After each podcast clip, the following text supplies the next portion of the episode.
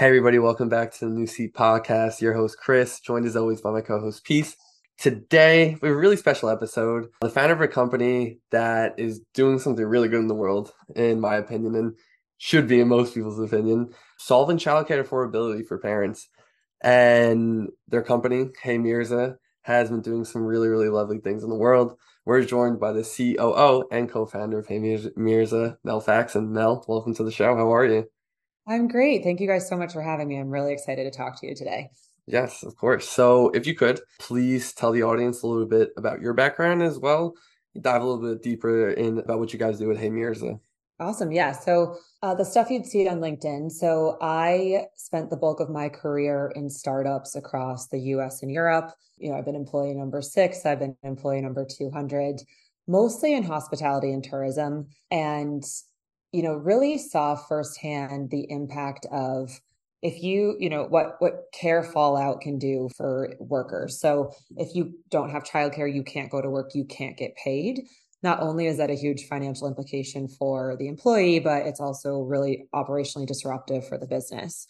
And so, you know, personally as well, my parents got divorced when I was nine and had to watch my mom try to become financially independent with three young kids was really hard for her. It's something that I know I'll end up being financially responsible for her now as an adult because of that burden on on her end. So really personally motivated by what we're doing, um, which leads me to what is Mirza. So we remove childcare as a barrier for employees so that they can afford to go and stay go back to and, and, stay at work. Really working with employers to offset the cost of care. We do this in a couple of ways. So we help maximize available government dollars. So for the hourly worker we can flag if they're eligible for government tuition assistance.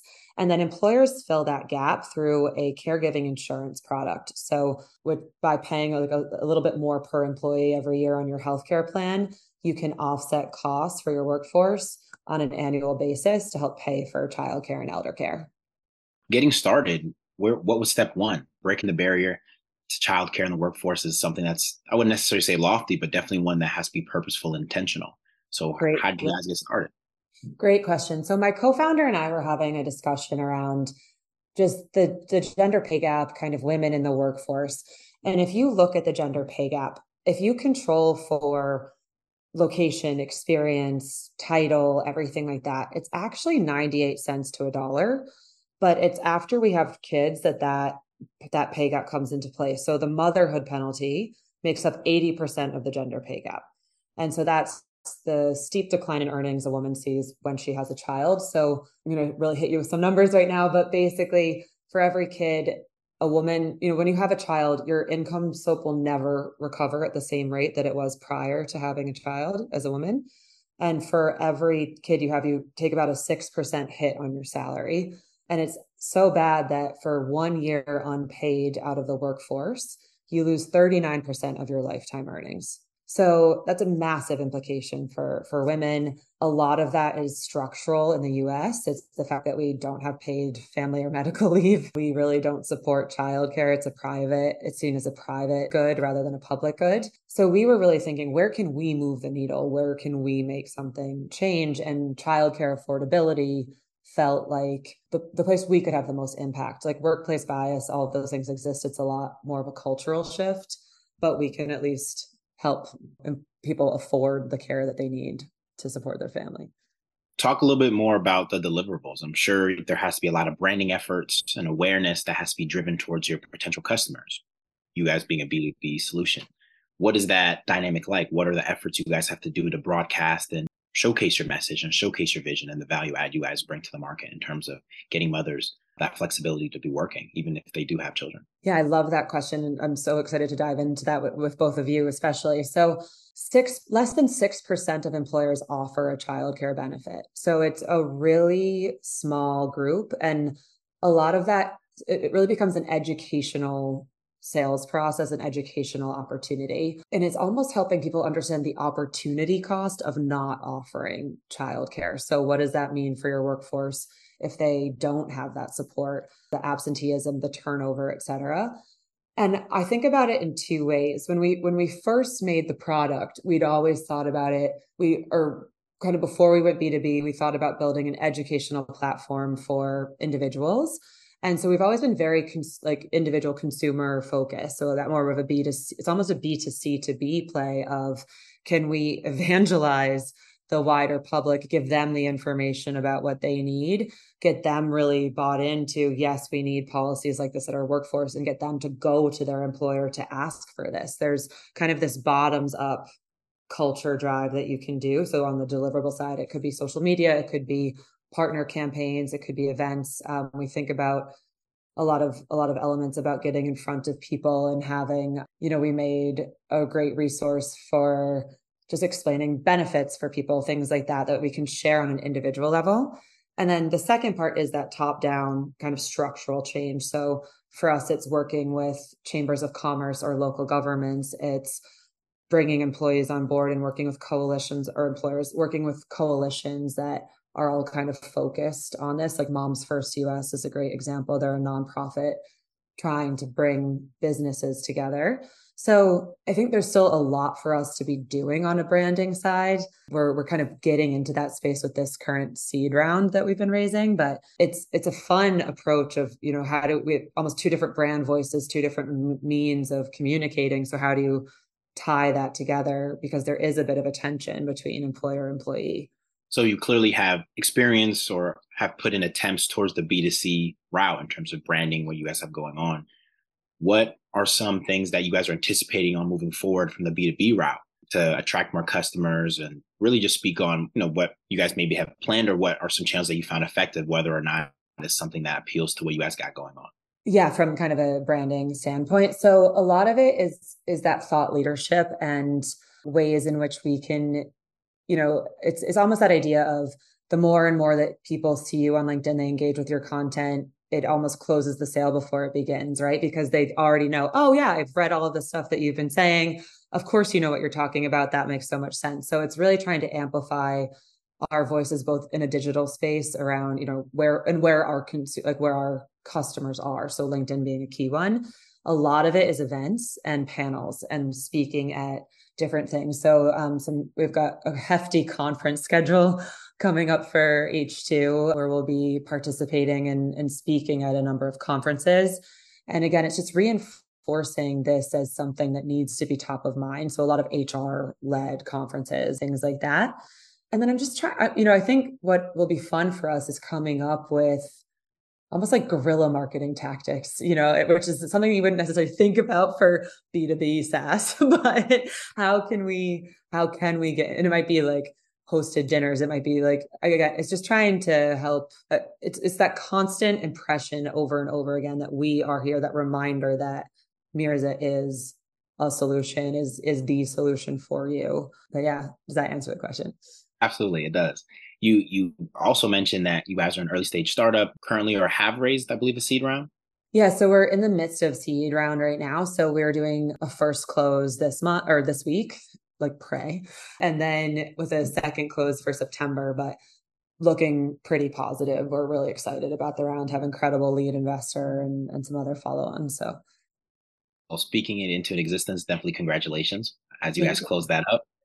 But how how large is your team? And talk a little bit about the culture in that small knit of individuals that you guys have currently and how you expect to scale that culture you guys have moving forward? Yeah, so such a good question. So we started this company in February 2020 and then, you know, in the UK and then immediately went into lockdown. And so in the UK, we had we were in lockdown for a total of 9 months over the course of the year and full lockdown. Like you couldn't you could walk outside with one person, couldn't sit inside anywhere like like when those 9 months were full on like, you know, so a lot of our hiring was fully remote, virtual. And it also, but I think the best thing about COVID is that it really expanded people's minds around who can we bring onto our team. So we have nine, ten, ten people on the team right now across, I think, five countries. So we have we have someone in Kenya, someone in Portugal, few people in the UK, some in the US, and then um, Brazil. So for us, like culture, how do we build that? It's always been very top of mind because it's not something that naturally just happens around the water cooler anymore. It's something that you have to be very deliberate about. And so for us, a lot of it was really defining values for the company early on and, you know, pulling in Amazon, but building that into the way that we we do performance reviews, that we talk to each other when we do shout outs on calls, you know, recognizing that we're all realigned with those same shared values, making sure that we build those as a team and reinforce those.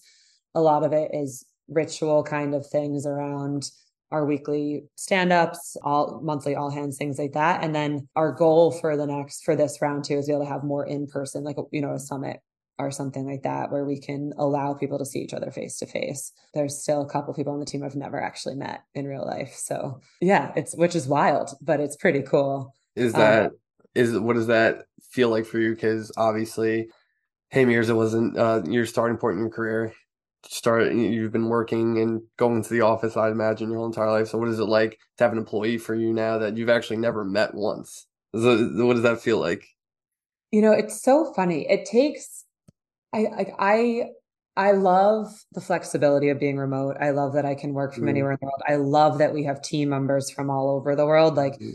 so the way that we think about our solution the the kind of different context that people come with is invaluable. I don't think you can you I don't really think you can pay for that. You, you know, or sorry, what's the right word? You can't like there's not enough ways to to to to ignore me. It's really mm-hmm. powerful.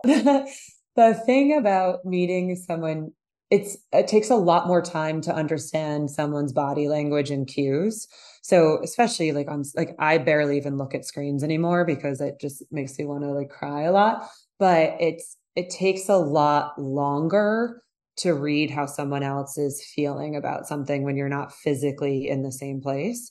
So as a manager, as someone, you know, that that's been really hard. It's been really hard like communication too, I think is what falls through the most. It's like in an office you can have signs up, you can have oh, you know just like an announcement every day where you're like, "Hey everybody, take a break for 5, let's go."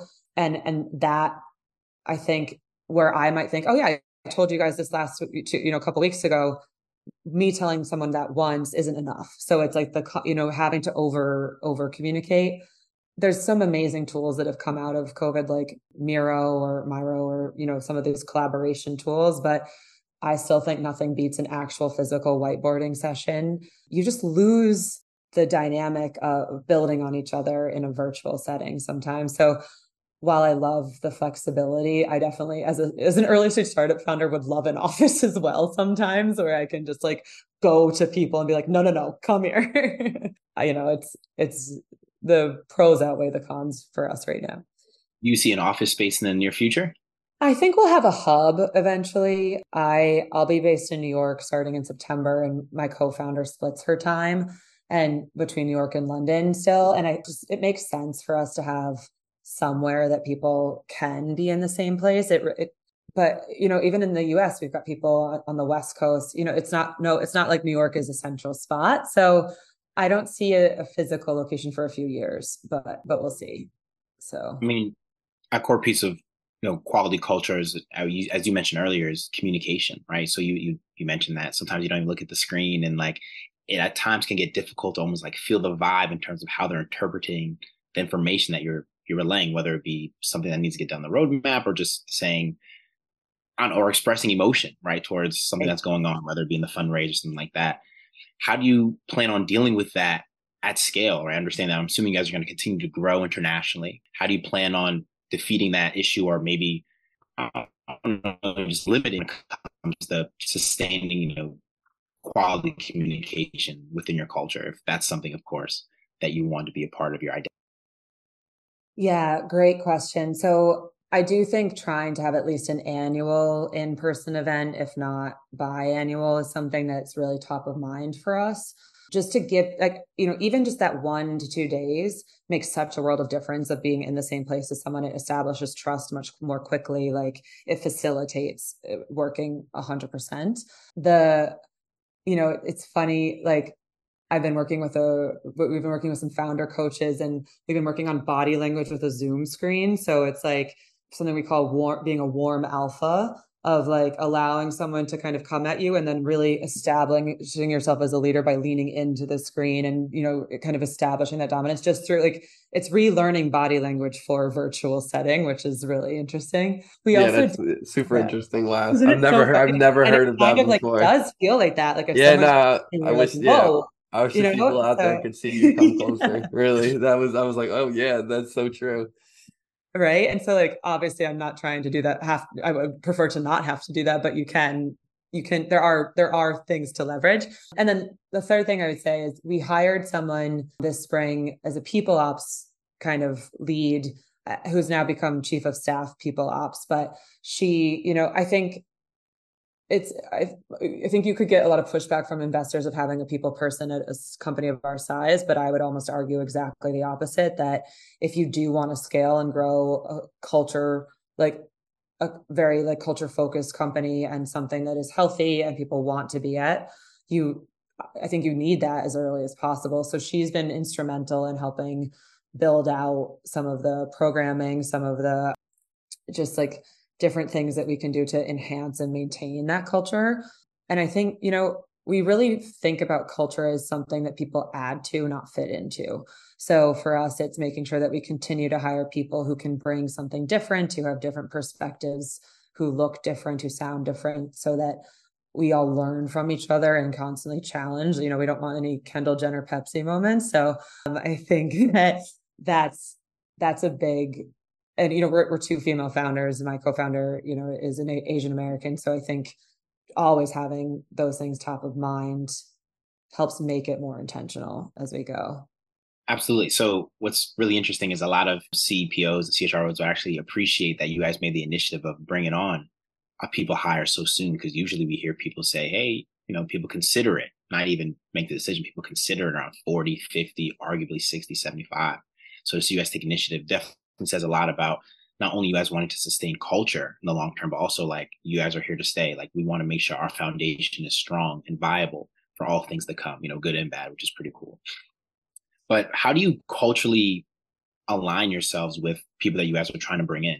Suppose you guys have five quality candidates. What is that cultural process or cultural vetting process like? Trying to make sure this is the right person for this team.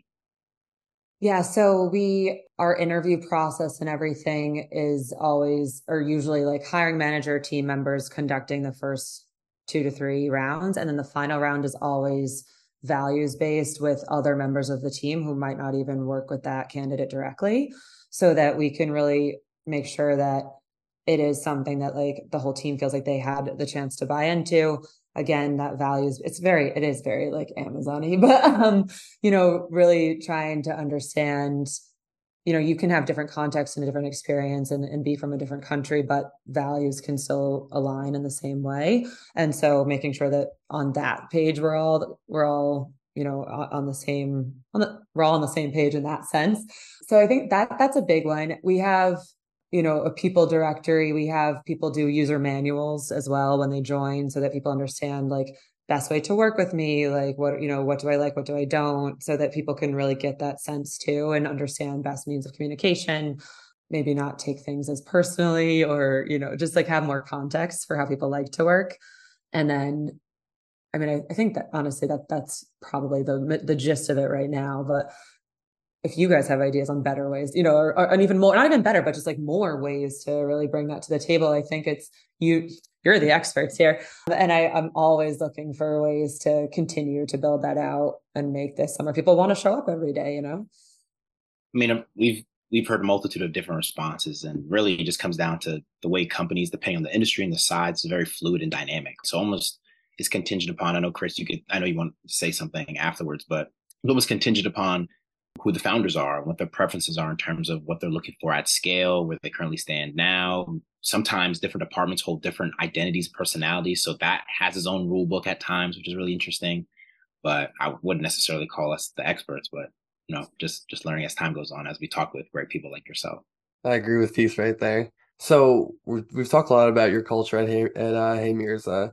Something that we're really interested in is the relationship between culture and branding we seem to we seem to believe that they seem to go hand in hand with each other and a company that we see or perceive as a strong brand we might think have a strong culture and vice versa. What are your thoughts on that? And how do you approach that with Hey? Yeah, that's insane timing. So we we built a brand identity kind of you know, document and had brand guidelines when we first started.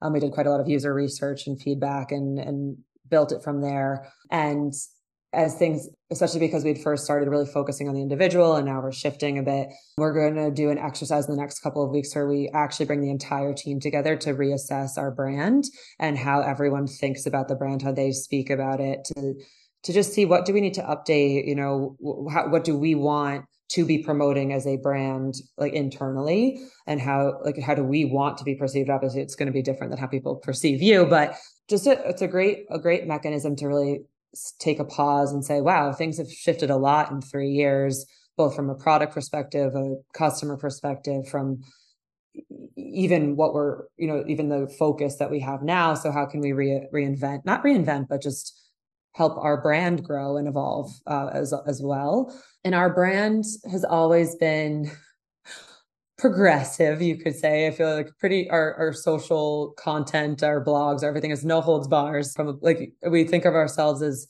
the cool aunt that you can go to to ask questions about, you know, kids and things like that, and like how do I navigate this? So not necessarily your your own parent, but that person you can still look for for advice who's a bit snarky.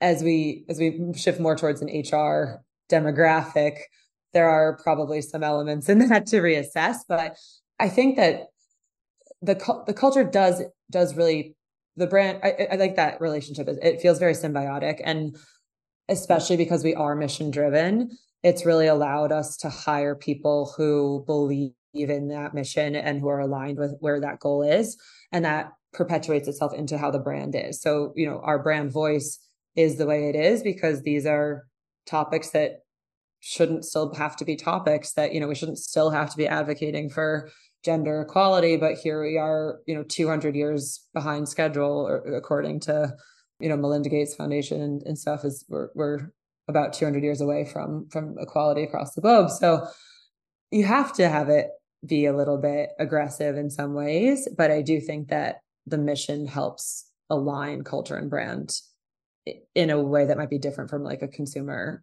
product or or a different kind of I mean, depending on that's not a fair assumption, but you know, different than other other brands. Yeah, your your customer demographic is pretty fitting, honestly, with our podcast because we we speak all the time with CPOs, CHROs. Hopefully, maybe we can even make some introductions to help you guys out, which yeah. would be cool. But what what is that dialogue like in terms of introducing yourselves and showing showcasing your value add? Like, are there certain realizations you've come to see in time? Are there certain strategies you found effective just to almost speak their language and be appealing to them? If you could just walk us through that.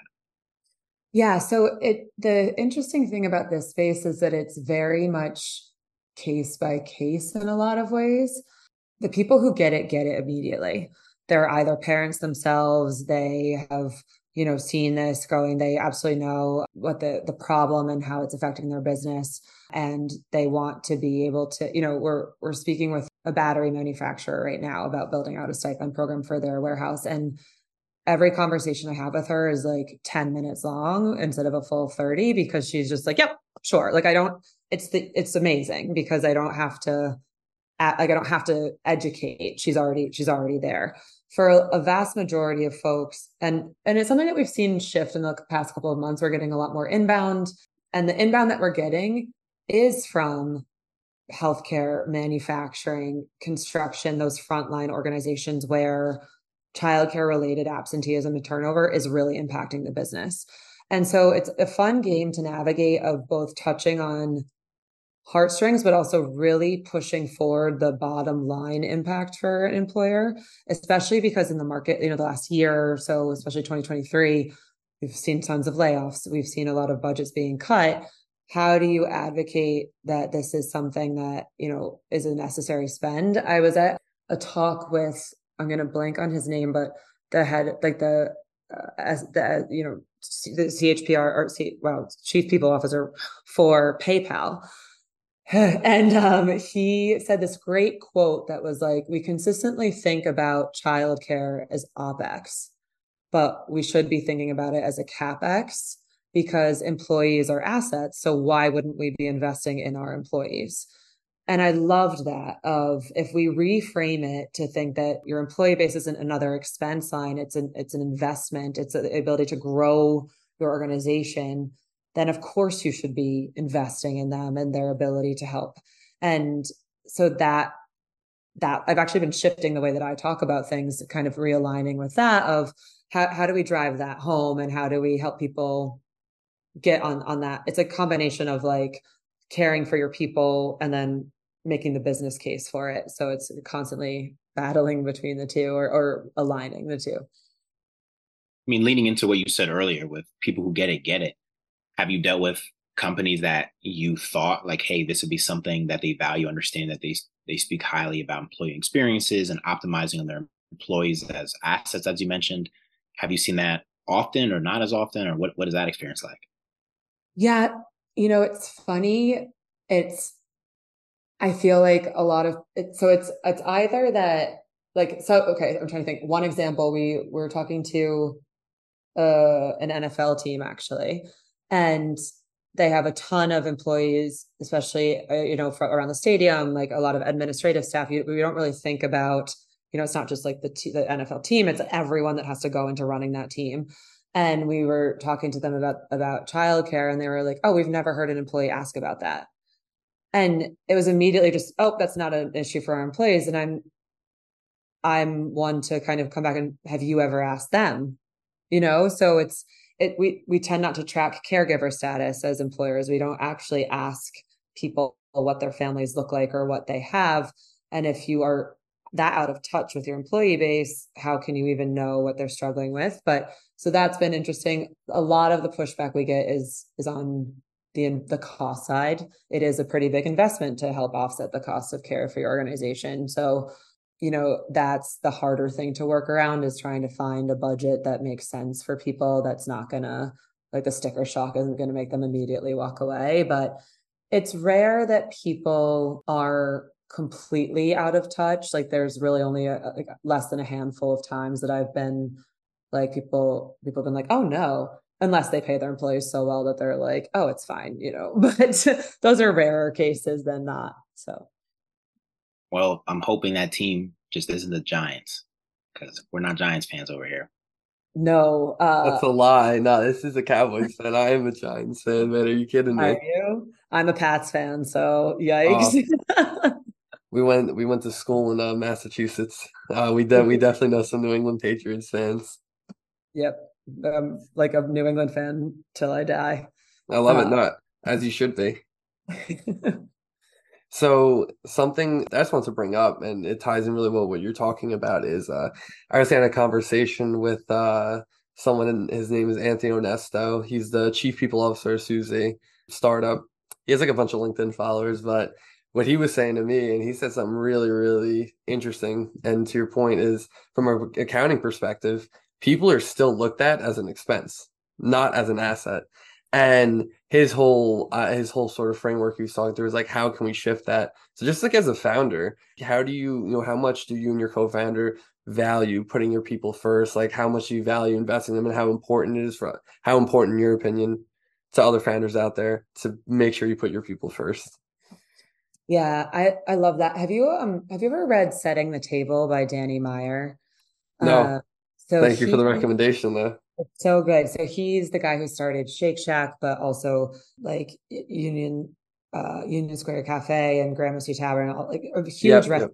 Yep.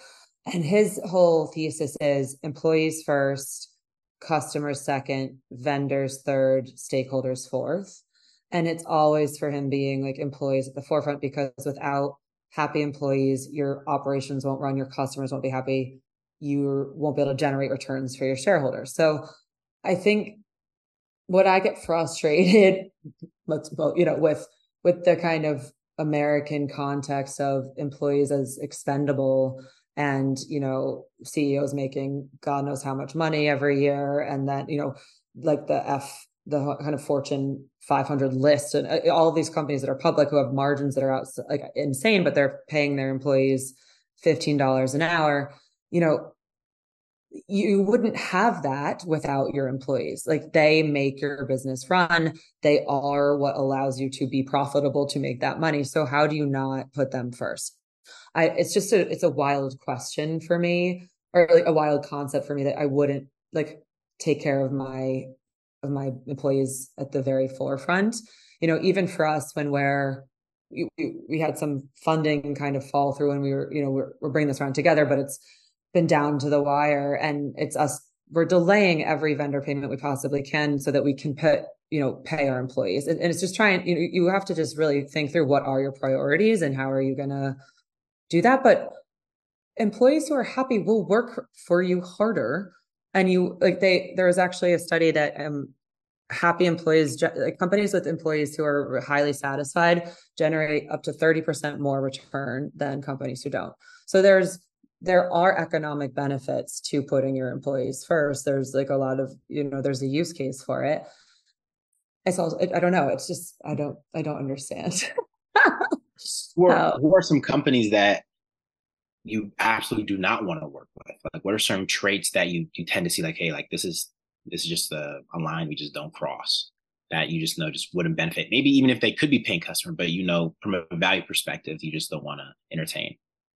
That's a good question. I, you know, I think it I'm trying to think through like if I want to say specific brands without like shooting myself in the foot. But I, you know, it's it's it's hard, right? I think be especially because a lot of the companies that we're targeting right now are massively hourly workforces we're actually trying to shift the way they think and so it's it's coming to them with you might not be spending a lot on your employees right now but here's like a a cost effective way to move the needle so while they might have practiced it you know like if they are paying their employees under what i would think is a you know cost of living hourly rate or something like that that's where we think we can actually make the most difference so it's it's a it's a weird tension of like brand alignment versus versus where we can actually make a difference. I would say that for us, like any com, you know, we would probably more look at people who are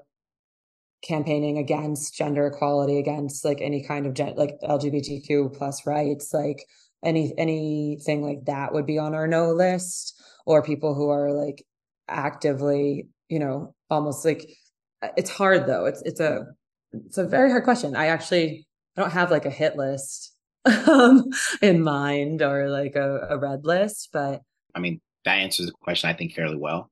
Uh, but I would love to go back into points you were making earlier in terms of how you foresee navigating culture at scale. What's the quick pitch as to why people should work with you guys at Mirza? What's so great about what you guys are building in regards to your vision and your product and your services, as well as what you guys have going on internally with your culture and all those all those good things? Oh God, a quick pitch. I mean, I think I hope that you're joining a mission-driven culture where everyone has has the space they need to be the best version of themselves. One of the values that a team member came up with was that we are a place to thrive and personally, professionally, and culturally. And that was a really powerful thing to hear from one of our own team members is this we are facilitating a place where people can thrive. You know, from a we are fully remote, fully flexible. We have core hours that allow parents to, you know, have time with their kids. We are, um, we have care days. We have, you know, I, I think it just, we have caregivers at the forefront with everything we do, whether that's our own employees or the customers that we're trying to reach and really, you know, try to embody that across our organization. And I'd like to say that we are a very curious and innovative team that like where everyone feels like they their their opinion matters and has has weight.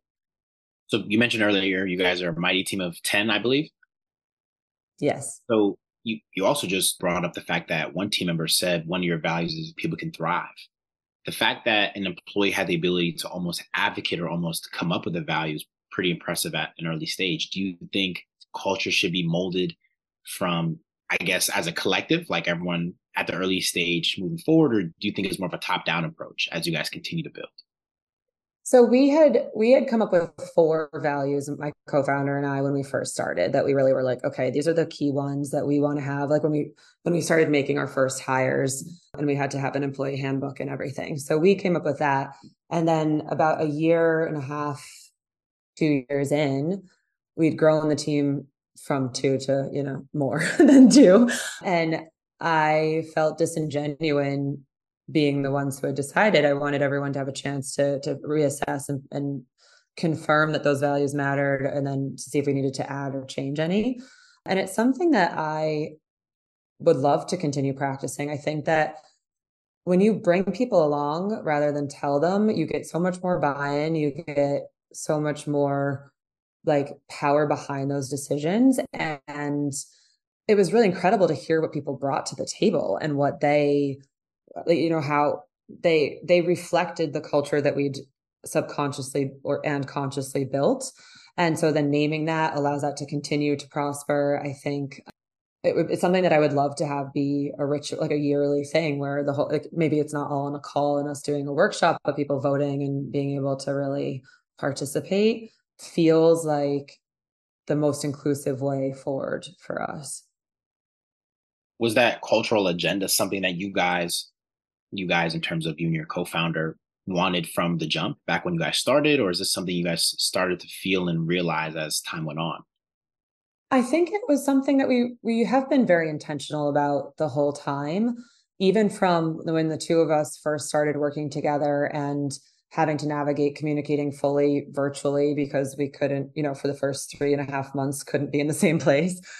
It was you know it's it's the a lot of I think it's some of it, I think is being two women founders and having worked a lot in tech and startups and some kind of unhealthy atmospheres making it was very top of mind for us was that we wanted this to be a place where people wanted to be. And so even if it was just the two of us having to you know say in text this is a sarcastic comment or read this in this tone like we literally would spell that out. So i think we were already so in touch with how do we want to respect and work with each other how do we then build that out to how our our team can do that too? But yeah i think i think from the beginning i would say you know i'm not going to like mm-hmm. blow us you know be like oh my god we were the best but i do think that it was something very top of mind from the beginning. So really looking to close it up what's the vision? What's the five to ten year plan that you guys anticipate on executing on moving forward yeah so you know we're we're starting off, you know, we're we're launching this eligibility feature. We really see ourselves being like the kind of one-stop shop for caregivers, whether that's owning the entire payments ecosystem around an insurance product providers network, whether that's helping families navigate 529s and other v- like financial vehicles that can help support their family. But we're really again focused too on that uh, that very specific kind of lower income population. How can we help people navigate the benefits cliff?